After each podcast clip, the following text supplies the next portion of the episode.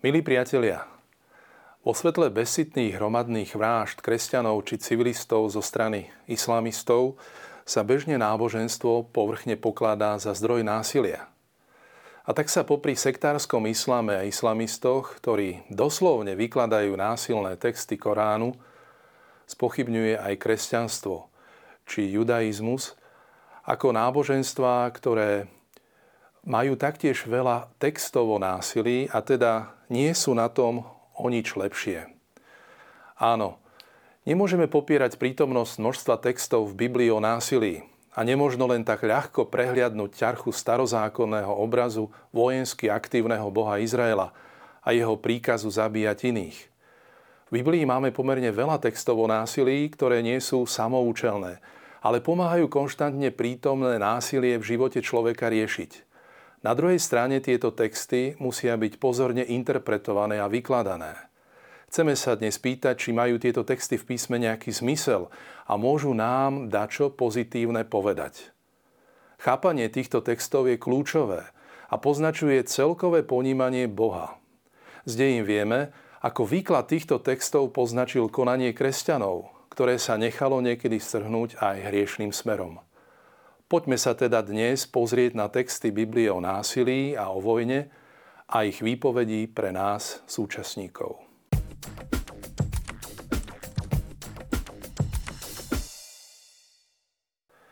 Jednu z najväčších prekážok prijať sväté písmo ako inšpirované slovo tvorí zvlášť v starom zákone prítomnosť opakovaných prejavov násilia a krutosti, ktoré sú v mnohých prípadoch nariadené Bohom alebo sú priamo svetopiscom pripisované Bohu.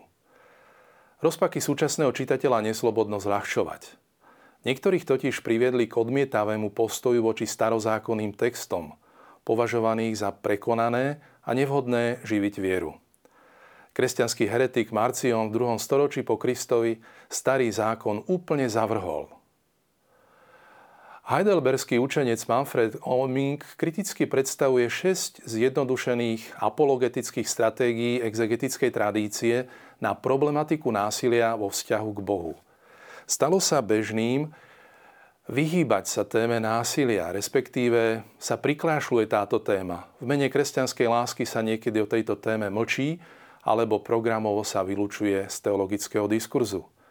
Avšak násilie je náročnou a rozsiahlou témou v Biblii, kto sa jej zámerne vyhýba, toho daná téma akoby neskôr dohoní.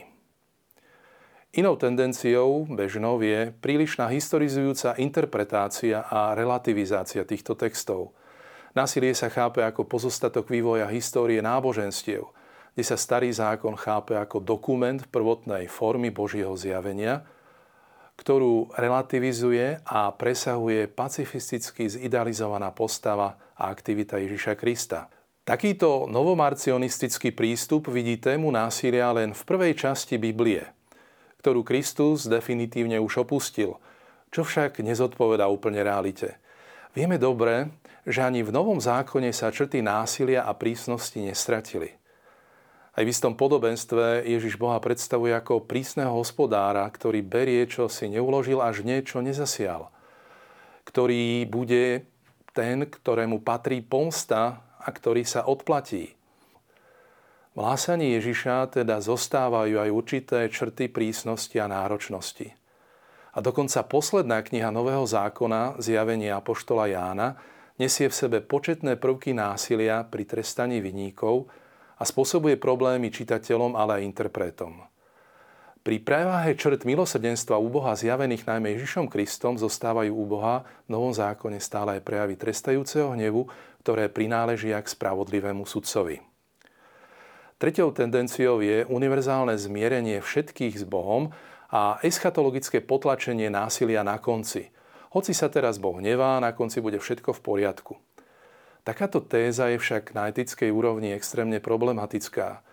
Na čo je láska, ktorá si nevyberá? Na čo je potom súd, ktorý neodsúdi? Výpoveď nepoznám vás, odíte odo mňa, páchatelia neprávosti, respektíve oddelovanie capov od oviec v Matúšovi 25, alebo symbolický počet 144 tisíc vyvolených, toto všetko spochybňuje eschatologické potlačenie násilia. Ďalšou tendenciou je projekcia zdroja násilia smerom na vonok, zvlášť k satanovi, podľa ktorej je za všetko zlo zodpovedný satan a diabolské mocnosti a Boh to iba toleruje. No zámienka, že násilie Boha je propagandou nevzdelaných alebo zlomyselných ľudí, je do istej miery nečestná. Táto téma je totiž príliš hlboko včlenená do rozpráv o Bohu, aby mohla byť len tak zľahčovaná. Ďalšou stratégiou je interpretácia spochybňujúca prírodné zákony, kde choroba a smrť sú dôsledkom prírodných zákonov a teda nemajú nič spoločné s aktivitou Božou. Prísne vzaté isté perikopy Biblie odmietajú dať do priameho súvisu hriech a trest, omily a nešťastné udalosti. No v celku písma a v jeho finálnej redakcii úplné oddelenie e, hriechu a trestu nemôže byť úplne preukázané. Poslednou tendenciou je relativizácia starého zákona a dokonca celej Biblie, ktorá postaví Boha starého zákona proti Bohu nového zákona, ktorý je pozbavený akéhokoľvek aspektu násilia. Takéto riešenie pre videnie z krízy násilia by pochovalo kresťanstvo a v dejinách sa stalo heretickým. Z uvedených stratégií vyplýva, že je potrebné sa kriticky zaoberať dobovými kategóriami biblických textov – Exegéza spolu s teológiou musia byť verné povahe a nadčasovosti výpovede biblických textov, čím sa imunizujú pred tvorbou lacného postbiblického náboženstva s úplne nenásilným tzv. soft bohom, takého náboženstva, ktoré sa definitívne vysporiadalo so zlovesným bohom starého zákona. Faktom zostáva, že už starý zákon samotný v sebe koriguje jednostrannú predstavu násilného boha a na druhej strane zreálňuje predstavu dobrého, láskavého a nenásilného, až niekedy lacno sentimentálneho Boha, ktorý nám nič neurobí a pred ktorým niektorí naši súčasníci strácajú napokon akúkoľvek bázeň, obavu a rešpekt. Kritické exegetické zhodnotenie výpovede textovo násilia o pánovej vojne odhaluje pozitívnu stránku týchto textov v písme a ich opodstatnenú prítomnosť napriek krutej výpovedi. Tieto texty majú svoju pedagogickú úlohu a môžu dokonca k formovaniu zbožnosti čitateľov pomôcť. Táto zbožnosť sa musí chrániť fundamentalistického prístupu a doslovného výkladu písmu. Samotná katolická hierarchia vnímala pastoračné dopady tohto problému a stanovila, aby sa vo verejnej liturgii nečítali celé biblické pasáže a aby boli systematicky vynechané tie verše, ktoré by mohli zle pôsobiť na citlivosť kresťanov.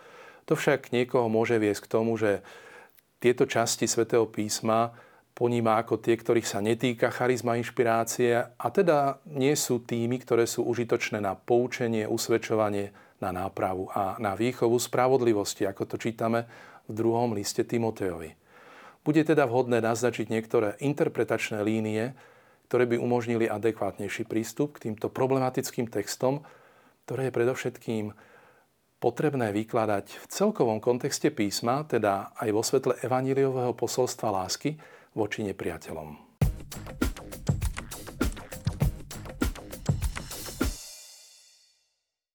Už na svojich prvých stránkach Biblia poukazuje na vznik násilia v ľudskej spoločnosti. Stačí si spomenúť na bratovraždu Ábela, na potopu. A základ tohto násilia spočíva v odmietnutí Boha, ktoré sa môže prejaviť až v podobe modloslužby, ako o tom hovorili s Rímanom.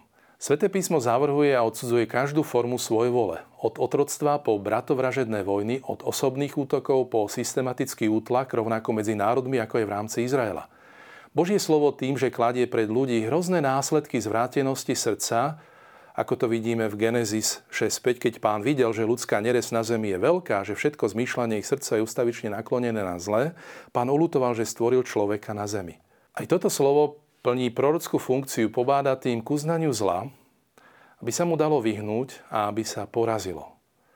Pre lepšie poznanie dobrá, ktoré treba konať a uľahčenie procesu obrátenia, písmo vyhlasuje Boží zákon Tóru, ktorý je akoby brzdou proti šíreniu nespravodlivosti – Pánov zákon nielenže ukazuje na cestu spravodlivosti, po ktorej treba kráčať, tiež predpisuje, aké postoje treba zaujať voči vinníkovi, aby sa zlo vykorenilo, aby sa odškodnili obete a nastolil sa pokoj. Takéto rozhodnutie neslobodno kritizovať ako násilné. Trestná sankcia je skutočne nutná, lebo nielenže poukazuje na zlobu a nebezpečnosť zločinu, ale okrem toho, že predstavuje spravodlivú odplatu, smeruje k náprave vyníka a vyvolaním strachu z trestu pomáha spoločnosti jednotlivcovi vyhnúť sa zlu. Úplne odstrániť tresty by znamenalo tolerovať previnenie a stať sa jeho spolupáchateľom.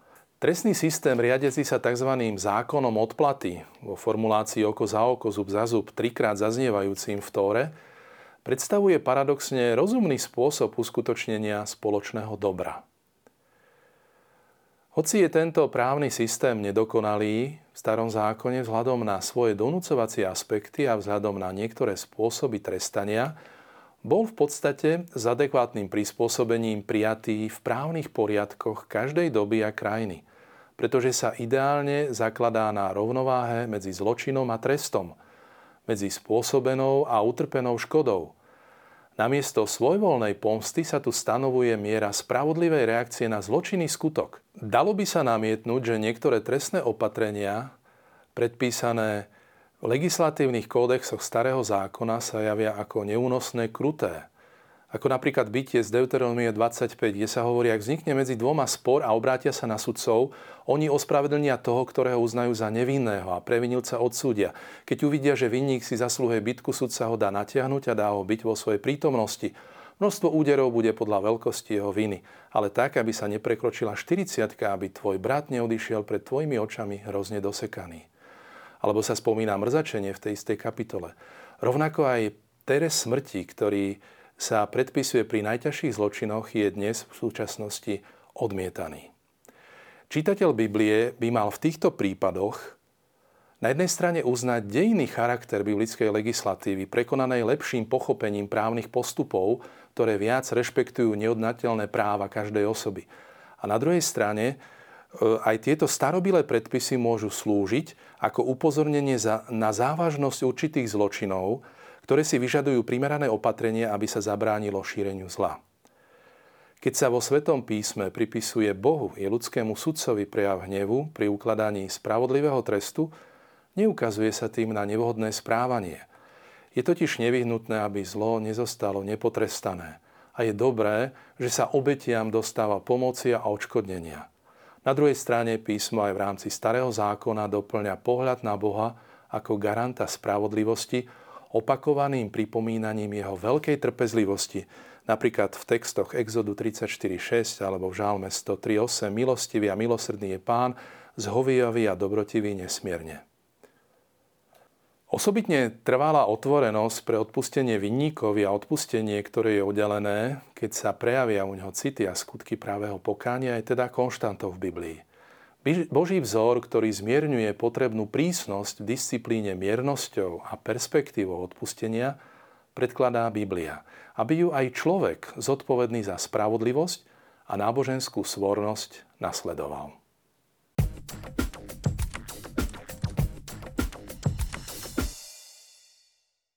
Teraz si povieme pár slov o pánovej vojne a ustanovení o vyhubení, o tzv. chereme knihe Deuteronómium a v knihe Jozue čítame, ako Boh nariaduje Izraelu pozbaviť moci kanánske národy a ako prekliatých ich káže priamo vyhubiť.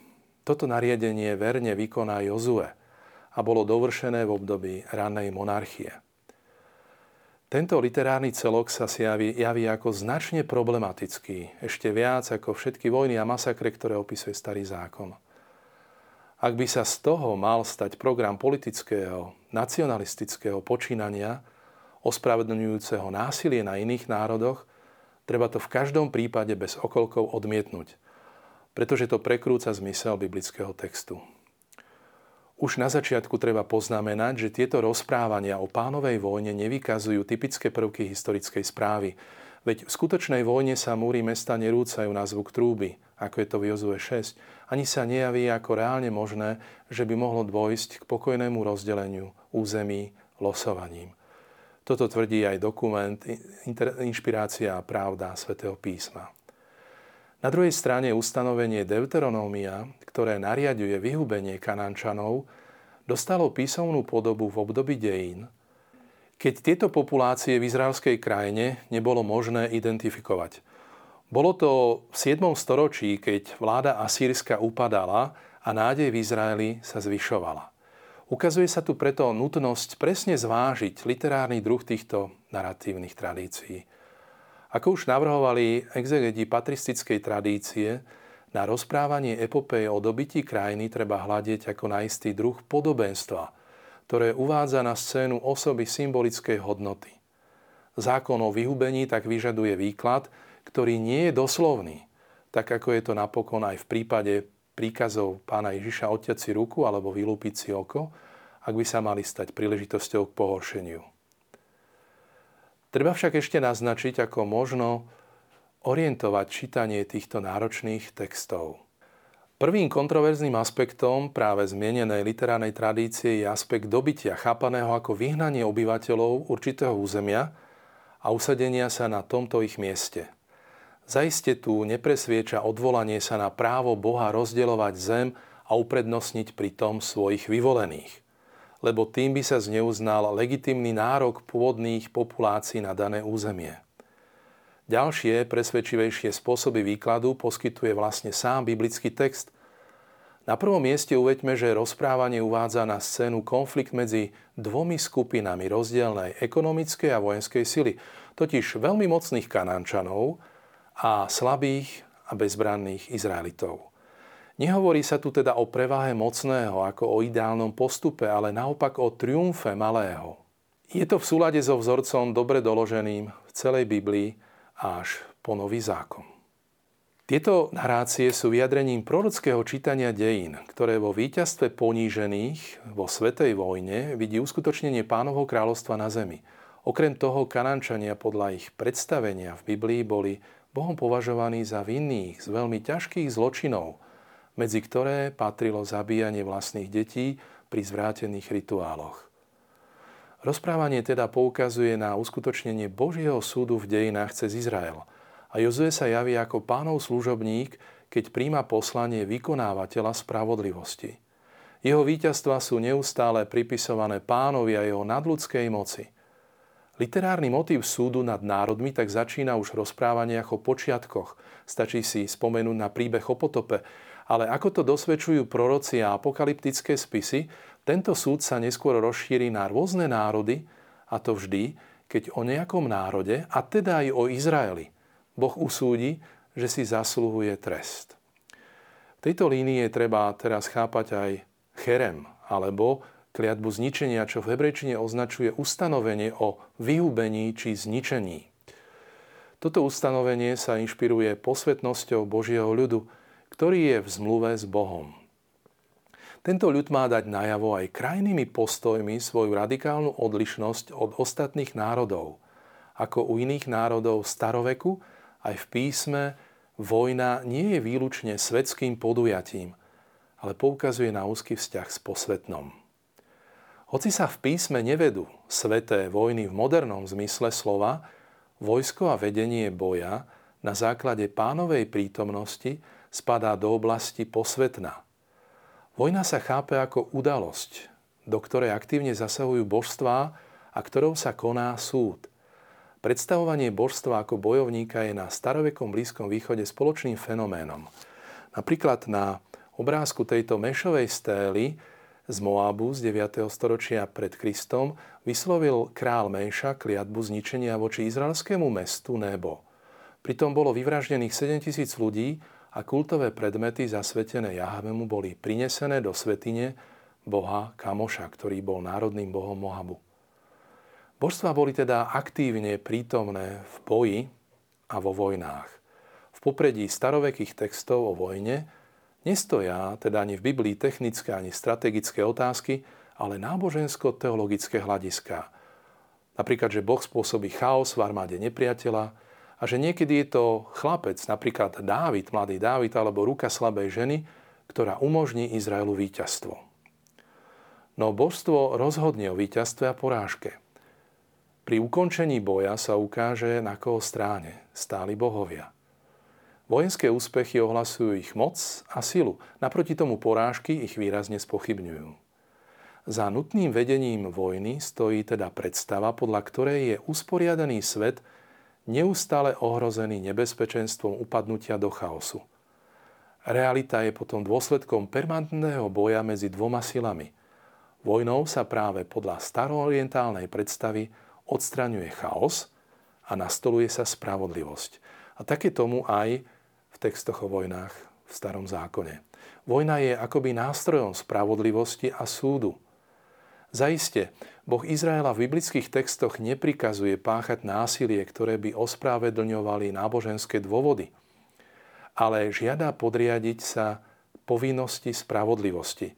Analogicky ako pri prenasledovaní, odsúdení a poprave toho, kto sa previnil tým najťažším zločinom, či už ide o jednotlivca alebo o kolektív. Prejaviť súcit so zločincom a ušetriť ho sa tu považuje dokonca za prejav neposlušnosti a nespravodlivosti, ako keď král Šaul nevykonal kliatbu na hriešných Amalekitoch, bol zvrhnutý z trónu.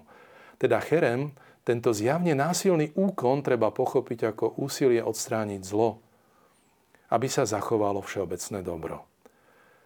Tento literárny prúd v starom zákone však korigovaný inými prúdmi, medzi nimi tzv. kňazským prúdom alebo kňazskou tradíciou, ktoré vo vzťahu k tým istým skutočnostiam navrhujú naopak uberať sa cestou výslovného pacifizmu.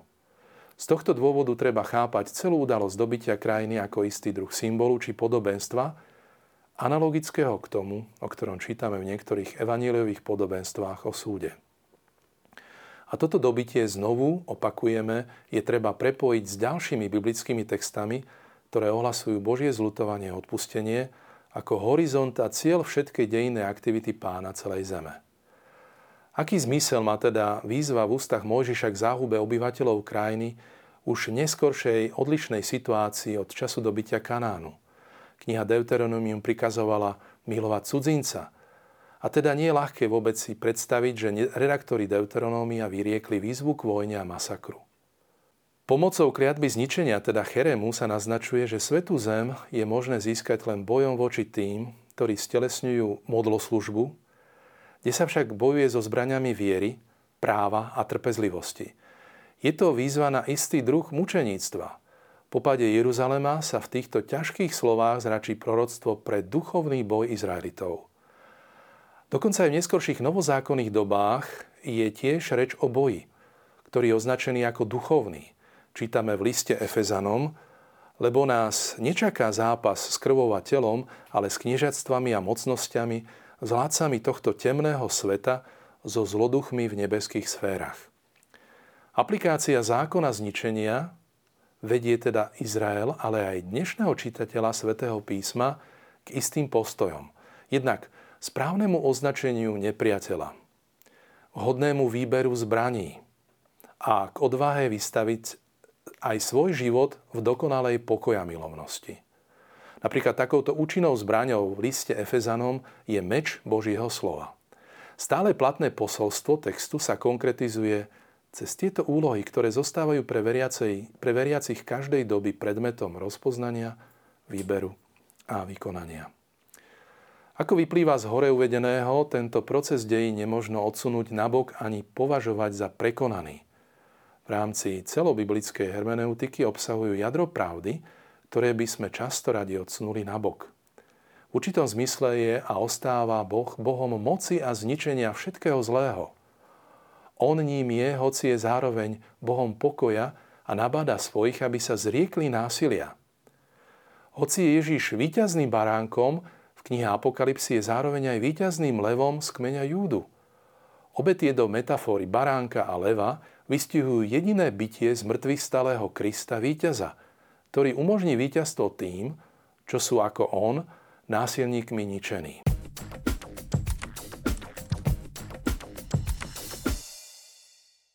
Boh zriaduje svoje kráľovstvo bez násilia, zatiaľ čo trpí proti svojim plánom sprisahané násilie vo svete. Jeho jediný syn a všetci, ktorí sa k nemu pripájajú, sú obeťou tohto násilia a iba toto negovanie násilia, ktoré dáva do hry vlastný život – presadzuje uskutočnenie Božieho kráľovstva pokoja. Keby sme nemali k dispozícii toto strašné rozprávanie čias, kedy bol Izrael sám zapletený hoci len do verbálnej násilnej činnosti, možno by sme si namýšľali, že svet pokoja možno dosiahnuť inakšie ako pripojením sa k usmrtenému Mesiášovi, iba milými rečami, protestami posediačky alebo dokonca rozumom. Ďakujem vám za pozornosť, priatelia, a teším sa na budúce stretnutie.